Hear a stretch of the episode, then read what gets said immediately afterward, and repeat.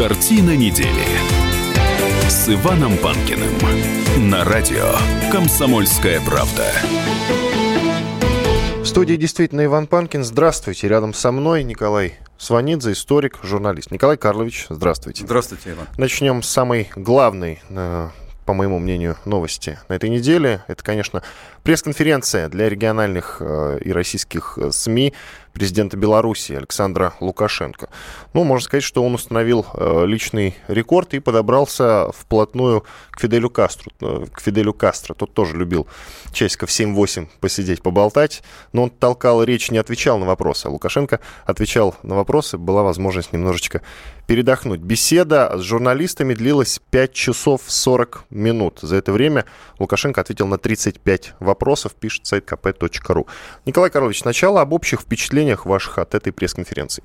Ну, впечатление, что действительно могуч, конечно, физически, потому что столько времени говорить, не выходя в туалет, это уже само по себе дорого стоит. Не стареет. не стареют душой ветераны, да. Вот, а вы, кстати, помянули Фидель Кастро. Я помню, я на, на первом курсе исторического факультета МГУ, у меня первый язык был сначала испанский. И э, нас водили в лингофонный кабинет, значит, чтобы мы послушали речи носителей этого замечательного, очень красивого, на самом деле, великолепного языка, который я так ухитрился и не выучить толком. Вот. И мы слушали речи Фиделя Кастро. Чем был хорош, вот это вот надо брать на вооружение, кстати. Он сразу, вот он действительно часов 7-8 говорит, но с первого слова он переходит к сути. это было после переворота в Чили, значит.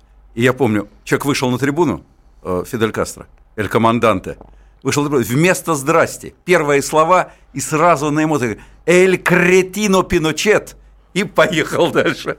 Ты даже в переводе Забавно. не нуждается. Это учиться и учиться, конечно. Но на самом деле Александр Григорьевич Лукашенко, он достаточно близко подошел, вы правы. Он человек эмоциональный, хм, он умеет, вообще очень талантливый политик, он, он очень интуитивный политик. Его можно любить, не любить, там, говорить последним или предпоследним диктатором Европы. Но, но что он человек талантливый и политик талантливый, это несомненно. И он ухитряется говорить жесткие, прямые, резкие вещи, при этом вроде бы как не ссорясь со своими партнерами, с коллегами по управлению разными государствами, в частности, по управлению российским государством. Потому что вот он же сказал, мы с Путиным друзья – ну, он постоянно об этом говорит, да, безусловно, у них случаются и конфликты, но, да. на мы мой взгляд, говорит, друзья, они просто вот... Это такие вот у них а, свои личные отношения. Ну, естественно, свои личные отношения. Он сказал при этом, что мы с Назарбаевым друзья. Такие, говорит, друзья, что мы даже ругаемся. И мы, говорит, и с Порошенко друзья. То есть он прокладывается по всему периметру. Но э, он может кого угодно называть другом, но это не мешает ему отстаивать интересы своей страны, естественно, так, как он их понимает. Но чаще всего он говорит об уважительном отношении к Владимиру Владимировичу Путину. Он, он, он, он, он, конечно, уважительно, он очень уважительно относится к Владимиру Владимировичу. И к Порошенко уважительно. Ну вот, кстати, не думаю, даже сравнивать не а, хочется. А, а что там думать-то? Он это говорит, мы же говорим о том, что он говорит. Вот он говорит именно так. Я наших слушателей призываю участвовать в нашем эфире. Пишите нам в WhatsApp, плюс 7 967 200 ровно 9702, либо пишите в Viber, номер тот же, плюс 7 967 200 ровно 9702. Предлагаю послушать фрагмент из вот, выступлений, из, из пресс-конференции Александра Лукашенко э, об отношениях с Россией. Должны понимать, пока я президент, ни один камень в сторону русского человека, россиянина, брошен не будет. Но вы должны понимать, что в России разных сил моря. В последнее время ситуация развивается неважно. Но еще раз подчеркиваю, силы там разные. К сожалению, они сегодня разные и в руководстве страны. Александр Лукашенко, президент Беларуси. И вот еще кое-что из того, что он сказал об экономике. Российский рынок – это 50% нашего товарооборота. А Беларусь очень зависит от российского рынка. На российском рынке произошел серьезный обвал. И мы потеряли за 9 месяцев около 3 миллиардов долларов. Значительно упал товарооборот. Единственное светлое пятно – это что в физических объемах по экспорту мы прирастаем. Экономическая ситуация у глав государств Беларуси и России уже вызывает раздражительность, что мы не можем выйти из этого пике и восстановить экономику. Производим не меньше, но богаче мы не становимся. О чем это говорит, Николай Карлович, как вы считаете? Это все говорит о том, что э, Александр Лукашенко постоянно повторяет совершенно искренне о том, что отношения с Россией замечательные, о том, что с Путиным друзья, о том, что ни один камень, как он э, живописно выразился, пока он жив, не полетит в сторону России э, из Белоруссии. Он при этом жестко сохраняет э, тенденцию к защите экономических, политических и любых приоритетов своей страны, Белоруссии, независимой Белоруссии. И сейчас он считает очень э, хорошее время для того, чтобы очень технично лавировать. Он политик. Он, э, давайте, знаете, это как с Трампом. Друг России, враг России. Трамп – президент США. Вот э, Лукашенко – президент Республики Беларусь. И он считает, что сейчас очень правильное время для того, чтобы технично лавировать между Россией и Западом, что он и пытается делать, не безуспешно. Мы чуть позже будем с вами подробно обсуждать новости, связанные с президентом США Трампом. Их на этой неделе было очень много. Он не устает заявлять о себе, и в новостях о нем говорят очень часто. Президент Беларуси Александр Лукашенко, в частности, оценил уже его работу, первые подвижки, и сказал, что это отличный президент, лучше, чем если бы выбрали Клинтон. Вот эта цитата звучала. Что скажете? Ну, что сказать. Э, проверить это можно только если нам в порядке эксперимента теперь выбрать Клинтон э, одновременно с Трампом и посмотреть, кто из них лучше. Э, все остальные сравнения, они не вполне корректны, потому что какой Трамп мы видим, хотя еще не очень, а какая была бы Клинтон, мы не знаем. А, ну, здесь оценки Лукашенко, они не расходятся с оценками Москвы, с московскими оценками деятельности Трампа. Поживем, увидим. Э, вы говорите, что мы еще обсудим Трампа. Вот когда обсудим, тогда, тогда и поговорим на Да, чуть позже, конечно, вернемся к этому разговору. Мне вот просто любопытно, вы как считаете. А понятно, что мы много говорили о том, что России выгодно, чтобы Трамп был президентом Соединенных Штатов Америки. А вот Белоруссии, не знаю, Белоруссии, я думаю, все равно, э, мне кажется. Э, сейчас Естественно, Лукашенко странно, если бы он говорил про действующего президента, вы знаете, хуже. Это хуже, чем если бы была Ну, Лукашенко может себе это позволить, мы это знаем. Ну, может, но зачем? Э, он же опытный. Ему же нужно налаживать отношения с нынешним американским руководством. Он понимает, что Трамп человек не политкорректный, за ним тоже не заржавеет, если ему какая-то фраза не понравится, пошлет куда подальше, будешь лететь вверх тормашками. Э, лететь, потому что возможности Америки кого-нибудь послать, они сильно превышают возможности Белоруссии ссориться, в общем, не обязательно. Имеется в виду там не, не, не соотношение военных сил, это смешно, а имеется в виду просто экономическая заинтересованность друг в друге, она у этих стран разная. А, поэтому зачем ссориться-то? Поэтому он говорит достаточно э, политически выверенные, вежливые вещи про Трампа. Правильно делает. Вот, кстати, интересное сообщение пришло нам в WhatsApp. Батьке памятник при жизни Беларуси должны поставить. Пока все вокруг все ломали, он умудрился сохранить то, что досталось его стране после развала СССР. Влад. Ну, Влад, вероятно, живет в Белоруссии, э, если он так, так рассуждает на эту тему сознанием дела, наверное, ему видней. Про обострение на Донбассе предлагаю уделить время. Начались э, ожесточенные бои. Как вы считаете, зачем украинское руководство в лице Порошенко э, послало украинских солдат убивать мирных жителей на Донбасс? А, я бы так однозначно не оценивал ситуацию. У нас нет для этого оснований. Значит, кто там кого куда послал, мы не знаем. Кто начал, мы не знаем. Я склонен э, видеть интерес обеих сторон э, в инициировании э, вот снова этого конфликта. И кто там начал, это одному Богу ведомо. Э, плохо другое. Плохо то, что он начат. Плохо то, что они стреляют друг в друга. Плохо то, что там эта ситуация грозит гуманитарной катастрофой. Несколько секунд до окончания первой части нашей программы. Как считаете, как можно это остановить? Что нужно делать и российскому, и украинскому руководству? Я думаю, что нужно каким-то образом договариваться, но мне это сейчас представляется невозможным. Сейчас Россия с Украиной договориться практически не может. Я думаю, что нужен какой-то контингент сил, которые встанут между воюющими сторонами, но чей это будет контингент, тоже не вполне понятно. Минские договоренности, судя по всему, не работают. Не Уходим работают. на перерыв, две минуты. После этого возвращаемся к разговору. Картина недели с Иваном Панкиным. Радио «Комсомольская правда».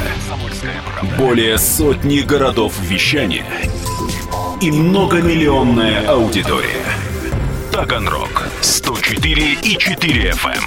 Ставрополь 105 и 7 FM. Эм. Тюмень 99 и 6 FM. Эм. Москва 97 и 2 FM. Эм. Слушаем всей страной. Картина недели с Иваном Панкиным на радио «Комсомольская правда». Иван Панкин и Николай Сванидзе, известный историк, журналист в студии радио «Комсомольская правда». Это прямой эфир. Напоминаю, вы можете участвовать в нашем разговоре. Пишите в WhatsApp плюс 7 967 200 ровно 9702. Либо пишите в Viber плюс 7 967 200 ровно 9702. Номер такой же. Итак, э, мы закончили э, наш разговор, прошлой части нашей программы, на украинском вопросе. Возобновились бои на Донбассе, это, конечно, не может беспокоить. Основной вопрос сейчас, как остановить бои? Ну, вы склоняетесь к мысли, что нужна какая-то третья сила, которая это остановит, потому что Россия, видимо, с Украиной договориться не может. А какая третья сила, как вы а, считаете? Вопрос, американцы? Нет, ну нет, конечно. А, да, американцы и не пойдут на это. Зачем это надо? Американцам, знаете, каждый гроб, который, который э, придет э, в, в аэропорт э, JFK в Нью-Йорке, сразу вызовет такую бурную реакцию. Трамп никого не будет направлять. И правильно сделает, кстати. И, и западные европейцы никого не будут направлять, им это тоже надо да, да, да и не сработают там эти голубые каски там условные, да? Этот нужно посылать туда там невооруженный контингент, их там перестреляют, начнут понемножку стрелять, народ там озверелый с обеих сторон. Вооруженный контингент, так они в ответ начнут стрелять еще хуже. А наши претендуют на то, что мы могли бы быть третьей стороной, но нас в качестве такой нейтральной страны принимают только ДНР и ЛНР – а Украина нас в качестве третьей страны не принимает. Она нас считает стороной конфликта, причем на, на стороне противника. И западники тоже нас не принимают нейтральной стороной. Поэтому я в данном случае э, не, не, вот э, то, что я сказал, нужно, нужна какая-то прокладка из, из каких-то сил, которая станет между двумя сторонами. Это э, в идеале а конкретно, если бы у меня были предложения, я бы сейчас уже выступал в, в Совете Безопасности ООН, а не в вашей студии сидел. Понятно. Не тем занимаетесь. Нет, я, к сожалению, как раз тем занимаюсь. Потому что конкретных предложений у меня нет. Ну я вот не см... думаю, что они есть у кого-нибудь. От Алексея Пушкова вот мнение. Он у себя в Твиттере написал. Порошенко и его союзники на Западе попробуют навязать Трампу украинский кризис в качестве основного. Ловушка для Трампа, расставленная Обамой. Расшифровываю. То есть Э, Порошенко пытается навязать новому президенту украинский кризис, чтобы Трамп принимал в нем такое же активное участие, как его предшественник Барак Обама. Я абсолютно согласен, согласен с Алексеем Пушковым, но только он взял только одну сторону. А, да, естественно, это позиция Порошенко. Порошенко хочет а, напомнить о себе. Он считает, что про Украину немножко подзабыли в последнее время на Западе, на фоне американских выборов и вообще. Он боится, что Трамп, вообще, что Трамп на крыле уйдет принципе от украинского вопроса. Да где эта Украина в гробу ее видать? Те ли у меня проблемы? Это правда, кстати. Проблемы у него много, поближе, чем, чем на Украине. И, и, и у, у, Украина, Порошенко хочет каким-то образом поймать Трампа за рукав и приблизить его. Ну, Трамп, ну иди сюда, ну вспомни про нас, ну помоги, смотри. Смотри, что здесь Путин делает. Это позиция Порошенко. Правильно совершенно говорит Пушков. Но только есть и другие позиции. Есть еще позиция ДНР, ЛНР а их руководство вообще не может жить в мире. Они не рождены для мира. Это такие военные, в общем, образования, которые, которые подкармливаются из России, без российской помощи, вооружением, боеприпасами, деньгами, продуктами, людьми вооруженными и военными специалистами, они бы не протянули и двух недель против какой-никакой слабой, но федеральной армии большого государства, каким является Украина. И они жить в мире не могут. Они, понимаете, что такое восстановить Донбасс? Это совершенно разрушенный район с разрушенными инфраструктурами. Как они будут там жить? Как они будут, как они будут кормить людей? Как, какую работу они им дадут? Это обезлюдевший район, нищий.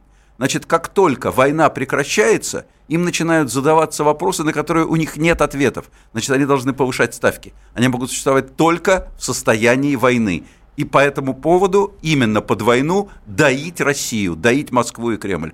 Поэтому э, чья здесь инициатива возобновления э, боевых операций, кто здесь в большей степени активен, сказать сложно. Я не исключаю, что и те, и другие. Ну, то есть э, вы говорите о том, что Трампу сейчас просто не до Украины. Его совершенно не интересует э, проблема Украины, хотя они вот накануне Трамп и Порошенко поговорили по телефону. Трампа вообще мало что интересует в мире. Он изоляционист по складу. его интересует то, что происходит внутри Соединенных Штатов. Во многом он в этом прав, кстати. Но это старая песня. А, американская, кстати, еще она сто лет уже насчитывает. Но, но дело в том, что есть все-таки какие-то приоритетные для него точки, если их можно назвать точками, или районы мира, которые для него представляют интерес. Китай. Да, Китай – это для него интересно. Ближний Восток. Ну куда деваться? Там, там, там такой замес кровавый идет. Это для него тоже, э, может быть, и против его желания, но интересно. Украина, Россия, Путин. Ну да, какие-то отношения нужно устанавливать. Хотя Китай, конечно, гораздо для него острее. А Украина это для него вообще не интересно. Вот нам пишут, э, Михаил пишет, есть на Украине еще одна сторона Саакашвили. Э, Миша может быть конструктивной стороной, если его поддержать. Знак вопроса. Что скажете? Миша, э, ну, Михаил, Саакашвили, Михаил Саакашвили угу. это не страна. Это в данном случае своей там сложной, э, богатой очень биографией, как-никак бывший президент другого государства, он сейчас достаточно высоко рангированный, э, интересный, но один из политиков Украины. Какая же это сторона? И Тимошенко даже не сторона, хотя она круче, э, на Украине она круче, чем Саакашвили. Это не сторона. Сторона – это украинская власть. Если бы Саакашвили был президентом Украины, тогда его можно было бы рассматривать как сторону. Ну и тут нельзя не сказать о том, что Порошенко заявил, что больше всех желает отмены антироссийских санкций. Это, э, я не исключаю, что это так. Вот, но потому что российские, антироссийские санкции ни к чему не приводят, э, ни к чему хорошему ни Запад, ни Украину, ни Россию. Я считаю, что, Украин, что антироссийские санкции так или иначе вредны для всех. Э, они, я думаю, что они будут отменены, просто вопрос во времени. И к Саакашвили вернемся чуть-чуть. Э, подзабыл я про интересную тему. Э, Саакашвили заявил о том, что за 5-15 лет Украину можно превратить в ведущую европейскую державу, так как у нее есть мощный экономический потенциал. Хотя многие эксперты говорят о том, что экономика у Украины хуже экономик многих стран третьего мира.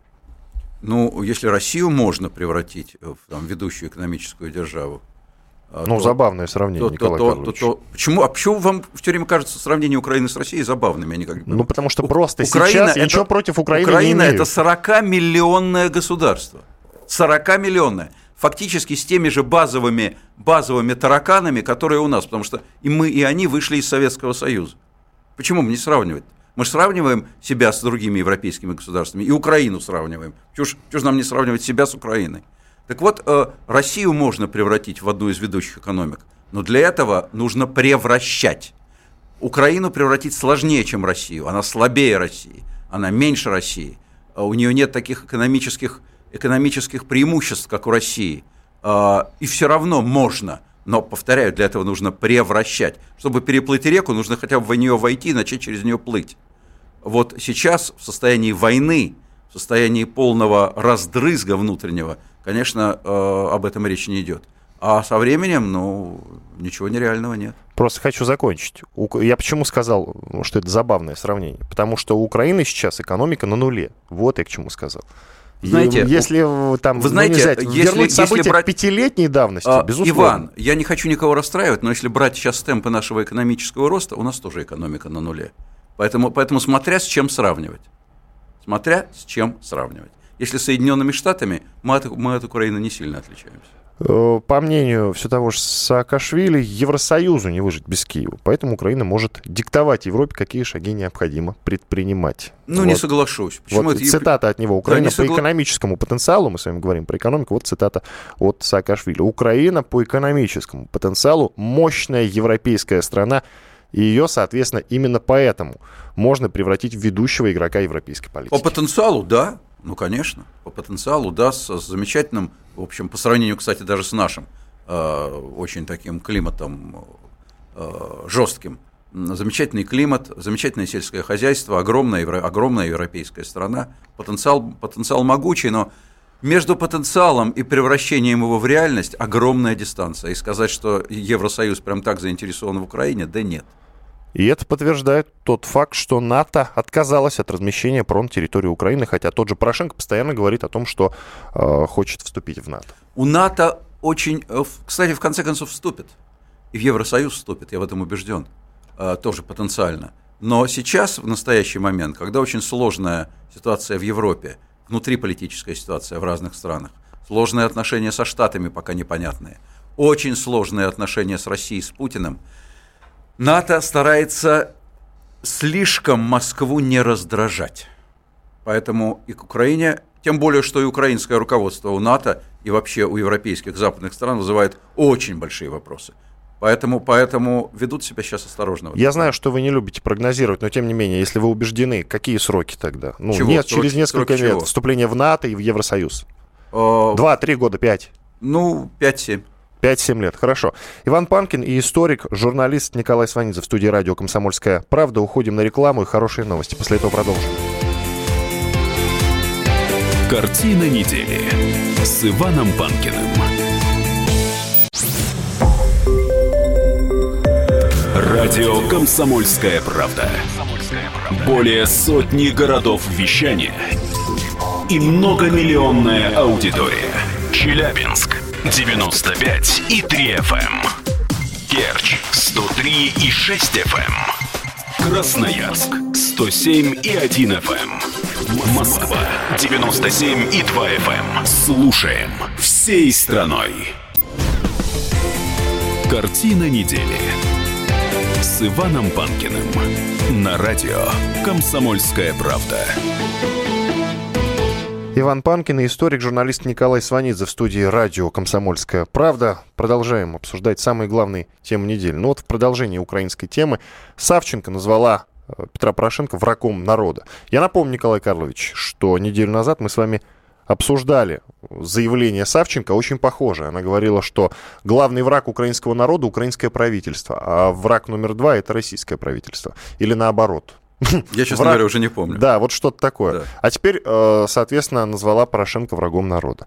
Ну, как на это реагировать, на эти постоянные контрасты в ее заявлениях? Она иногда и хвалит, и ругает, причем хвалит разные стороны, как украинские, так и российские. Как вообще к ней относиться, к Но этому мне персонажу? кажется, что ее, ее эм, инвективы в адрес Порошенко – это проблемы Порошенко, а никак не наши с вами, и никак не нашего руководства. Вот, это пусть Порошенко думает, как на это реагировать. Реагировать на это сложно, потому что она эмоциональная, э, вполне еще не растерявшая свой рейтинг, э, то есть популярная на Украине дама, политик. Э, С дамой спорить вообще дело неблагодарное, тем более с такой активной и эмоциональной. Поэтому я думаю, что если он никак не реагирует, то правильно делает. А, а, что, касается, а что касается нас, тоже ждем. Ну что, ну есть там такая женщина, Савченко, активная, с биографией, богатой, героиня украинского народа, прямо скажем. Ну, ее рейтинг э, сильно упал, и Упал. продолжает падать. Упал и продолжает падать, несомненно, потому что, конечно, как сиделица в российской тюрьме, она популярнее, чем, чем как э, говорящий, часто не в попад, украинский политик. политик. Да, но, но тем не менее, я думаю, что рейтинг ее, он такой пластичный. Э, Он сейчас как падает, так может в случае чего и приподняться, как ситуация сложится. Ну, продолжаем за ней следить. Яркий персонаж. То есть Яркий. Рейтинг Порошенко падает, рейтинг э, Савченко повышается. Я не думаю, что они такие сообщающиеся сосуды, что их рейтинги зависят друг от друга. А, Они могут и параллельно падать, и параллельно повышаться. Они, каждый из них э, в в своем политическом пространстве вращается. А, Просто даже не прогноз, а вот ваше мнение. А Савченко может стать президентом Украины? Несомненно. Есть ли такая Несомненно. вероятность? То есть Не- могут, может украинский Может народ так. выбрать такого человека, как Савченко в может, президенты? конечно, может, несомненно. У меня, у меня в этом нет никаких сомнений. А, И вот еще э, вдогонку мы с вами чуть говорили в прошлой части нашей программы по поводу вступления Украины в НАТО. Э, Вы говорили о том, что это неизбежно, вот буквально несколько минут назад. И вопрос от нашего слушателя в WhatsApp. А потерпит ли Москва вступление Украины в НАТО или поставит вопрос ребром? А ребром это как? Где у Москвы ребро? Не указано. Вот, вот и я бы тоже затруднился указать, где у Москвы ребро. Предположим, не потерпит. Ну что дальше-то? Ну как она не потерпит-то, Москва? Вот мы с вами возьмем и не потерпим. В какой форме мы с вами это наше отношение выразим? Мы пойдем войной на Киев? Ну, вроде уже проходили. Уже недалеко до этого было, как слава богу, передумали. А, Конечно, Москва будет категорически возражать. Но если такое... И позиция Москвы будет принята во внимание Европейским Союзом, и НАТО, несомненно. Поэтому решение будет очень сложное, очень трудное. Но если оно будет принято, а я думаю, что в конце концов оно будет принято, то Москве придется с ним смириться. Украина – это другое государство. Все, точка. Я вам говорил, что мы обсудим Трампа чуть позже. Этот момент наконец настал. Но одна из самых интересных э, новостей, конечно, связана с тем, что он штампует новые законопроекты, как горячие пирожки э, и указы свои. И вот, этот, э, вот эта его идея ограничить въезд э, мигрантов в США, она, конечно, судя по всему, не самым лучшим образом сказывается на его политическом рейтинге. Вот, например, Федеральный суд в Сиэтле, штат Вашингтон, ввел временный запрет на исполнение указа президента США Трампа об иммиграционных ограничениях. И этот случай не единственный, насколько я знаю. Вот апелляционный суд отклонил запрос о восстановлении иммиграционного указа Трампа, то есть он уже апелляцию подавал. А, они ни в какую не хотят э, слушать его указы и не ставят во внимание тот факт, что вообще-то это президент страны. Знаете, они ставят, э, принимают внимание в первую очередь вообще-то Конституцию своей страны. Это специфика Соединенных Штатов. Там президент начальник, большой начальник, с огромными полномочиями. Но у Конституции полномочий еще больше. Поэтому если встает вопрос между Конституцией и президентом, выбирают, несомненно, даже не задумываясь, выбирают Конституцию.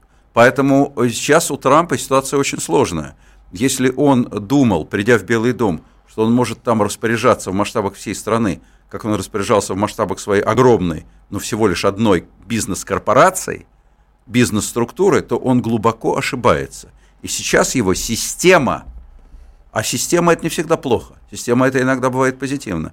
Сейчас его система ставит на место. В Штатах существует реальное разделение властей – Президент не начальник Конгресса США парламенту, президент не начальник судебной вертикали. И вот сейчас ему судебная вертикаль про это напоминает. Импичмент реален? А если он дальше будет вот так вот упираться, он может стать реальным, да. И тут э, в продолжении этого разговора Новости из Германии. Жители многоквартирного дома в Германии сложились на забор от беженцев. Но этот случай не единичный. Мы с вами неоднократно обсуждали, что жители Европы вообще восстают против мигрантов в хорошем смысле этого слова, потому в что... В разном смысле, В разном смысле восстают против мигрантов. Кто-то вооружается. Э, писала об этом Дарья Асламова. Она ездила во Францию и своими глазами видела, как они вооружаются как раз для защиты от мигрантов. Ну вот тут забор ставят. Э, Трамп, в свою очередь, ставит, э, начал снова возвращаться к идее поставить забор на границе с Мексикой, который строится с 92 года. Э, так, может быть, вот эти вот идеи Трампа, они не лишены смысла? Ну, иногда какие-то идеи проникают в сознание масс. Вот в сознание наших масс проникли идеи, скажем, уравнительства в 1917 году. Тогда казалось, что они не лишены смысла. Потом сейчас по прохождении века нам кажется, что они не так уж были не лишены смысла. Вот. А посмотрим, что будет дальше. Да, людям, там, скажем, э, значительной части населения и штатов, э, и Западной Европы надоели мигранты. А что будет через несколько лет, посмотрим. Проблему надо решать. Проблема, несомненно, существует. Но просто закрыться стеной, ну мы же с вами понимаем, что это детский сад. Вооружаться – это тоже детский сад, причем опасный детский сад. Ни одна страна, даже если правительство Франции, там, скажем, само будет настроено против мигрантов, там, скажем, предположим, что, что лидером Франции станет Марин Люпен, хотя это вряд ли, но предположим, очень жестко антииммигрантский настроенный политик. Вы что думаете, она потерпит, чтобы у нее граждане вооружались и сами решали проблемы? Да никогда. Да никогда не потерпит. Раздавит. Потому что государство должно иметь монополию на насилие, собственную монополию. Хорошая она, плохая, против хороших, против плохих, но он, государственный начальник в своем доме, руководитель, и никому он не позволит самому разбираться с мигрантами, за мигрантов, против мигрантов. Это дело государственного решения.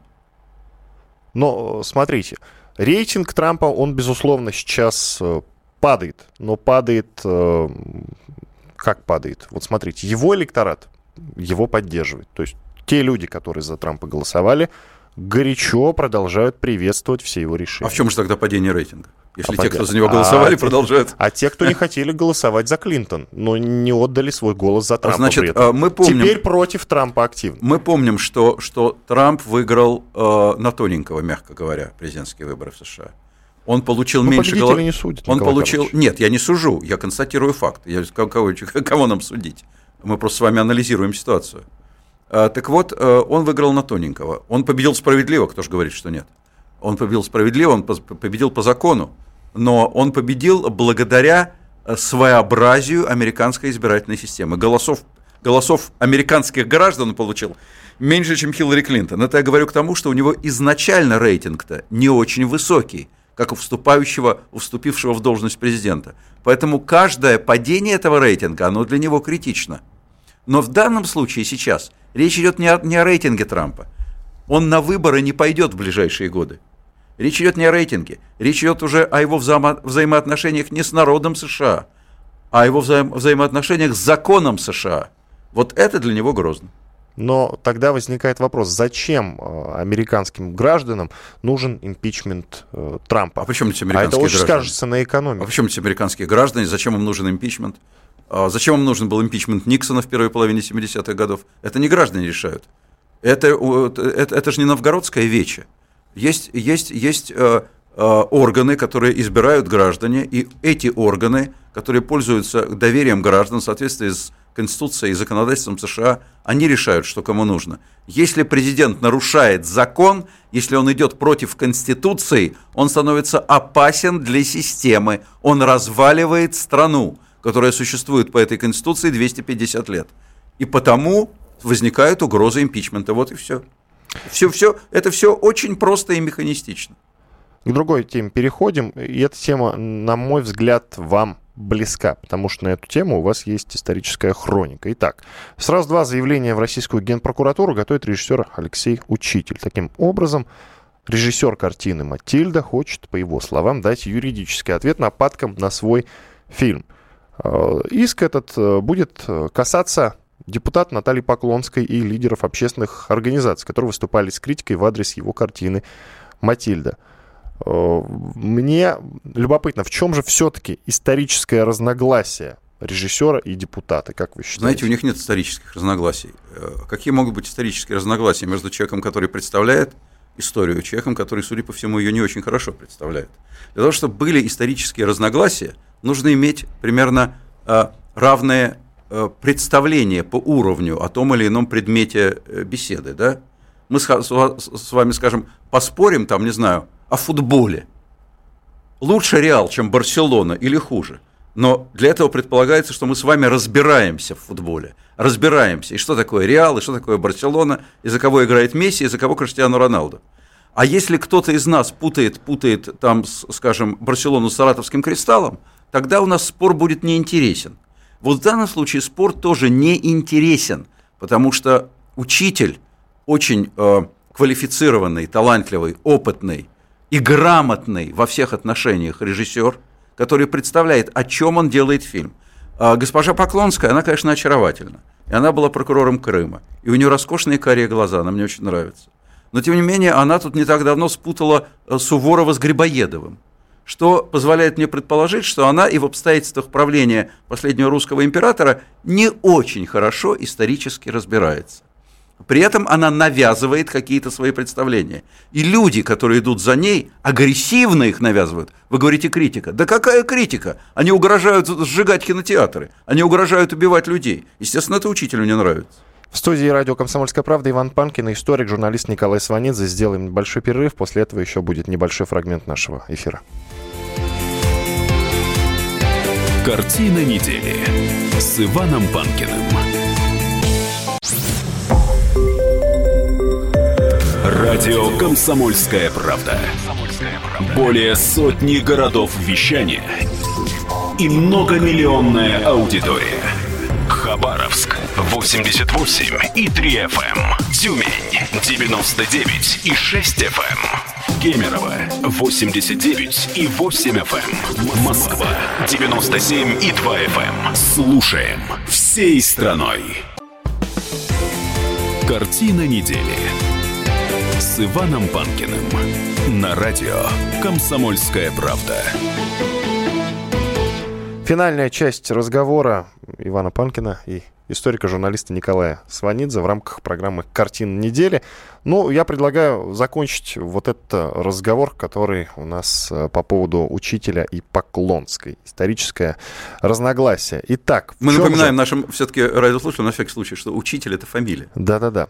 Речь в фильме э, «Матильда» идет о романе императора Николая II и балерины Матильды Кшесинской. Общественники считают, что фильм порочит имя российского императора, а Поклонская требовала проверить в связи с этим законность расходования бюджетных денег на фильм.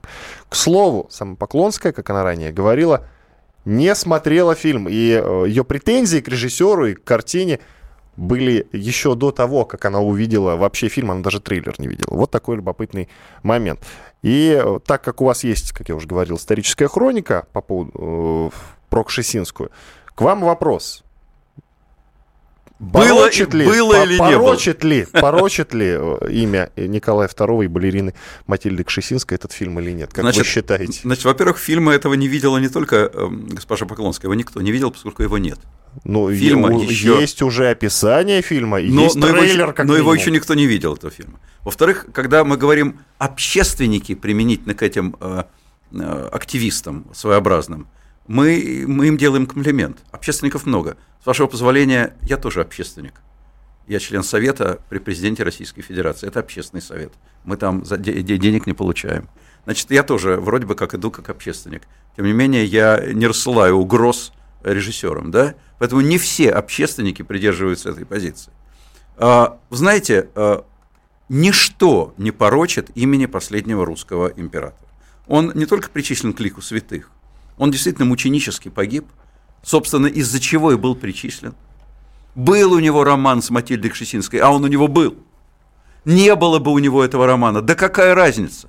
Тем более, что этот роман, если уж мы э, говорим о там каких-то принципах вот этих вот граждан, которые выступают э, в единстве с э, госпожой Поклонской, если, может быть, их беспокоит нерушимость семейных уз, этот роман был у императора до его встречи, и тем более до брака с последней русской царицей Александрой Федоровной. До брака имеет право одинокий молодой мужчина увлечься красивой молодой девушкой. Имеет он право вступить с нею в романтические отношения? По-моему, да. Можно не отвечать на этот вопрос. Вопрос риторический. Иван Панкин, Николай Сванидзе, историк, журналист, студии радио «Комсомольская правда». Спасибо большое. До свидания. До свидания. Картина недели с Иваном Панкиным.